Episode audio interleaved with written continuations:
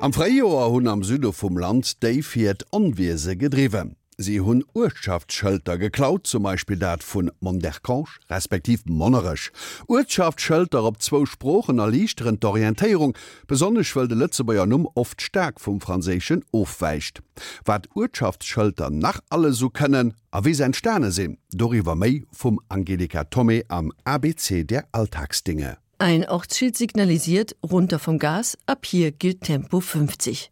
Mit dem Ortsendschild wird das Tempolimit wieder aufgehoben, sofern nicht gleich der nächste Ortseingang folgt. Ortsschilder erfüllen mehrere Aufgaben. Sie markieren eine geschlossene Ortschaft, sind Teil der Straßenverkehrsordnung und sie dienen der Orientierung. Straßen ohne Ortsschilder kann man sich heute gar nicht mehr vorstellen, genauso wenig wie Straßen ohne Autos. Das Auto und das Ortsschild sind historisch eng miteinander verknüpft. Die Schilder an Ortsein- und Ausgängen sind das Ergebnis der fortschreitenden Motorisierung. Das Schild am Ortseingang diente von Anfang an zum Schutz der Einwohner vor heranrasenden Autos. Vor rund 80 Jahren wurden in Europa die ersten Ortsschilder aufgestellt, die ein innerörtliches Tempolimit beinhalteten.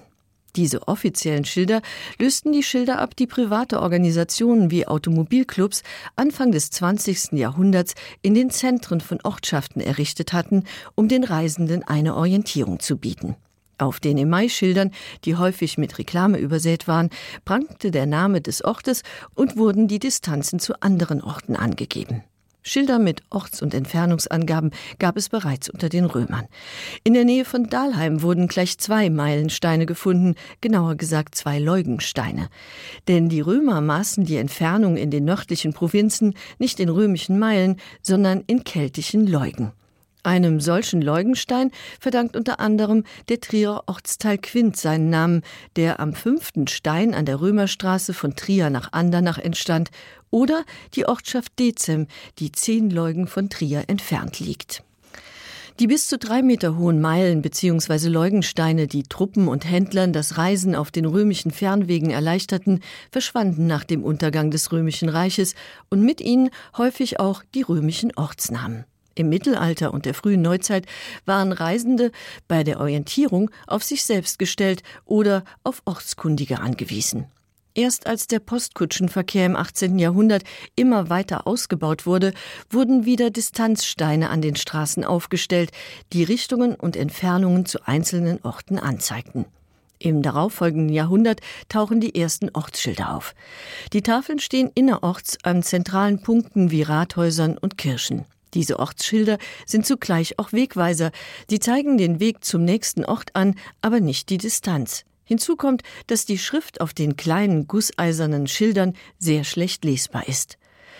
Für die ersten Automobilisten, die durch die Gegend zuckeln, gestaltet sich die Orientierung ziemlich schwierig.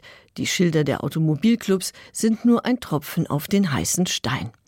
Als immer mehr und immer schnellere Autos die Straßen bevölkern, wächst der Bedarf nach gut lesbaren Orientierungshilfen und dem Schutz der Fußgänger. Das Ortsschild erfüllt beide Aufgaben.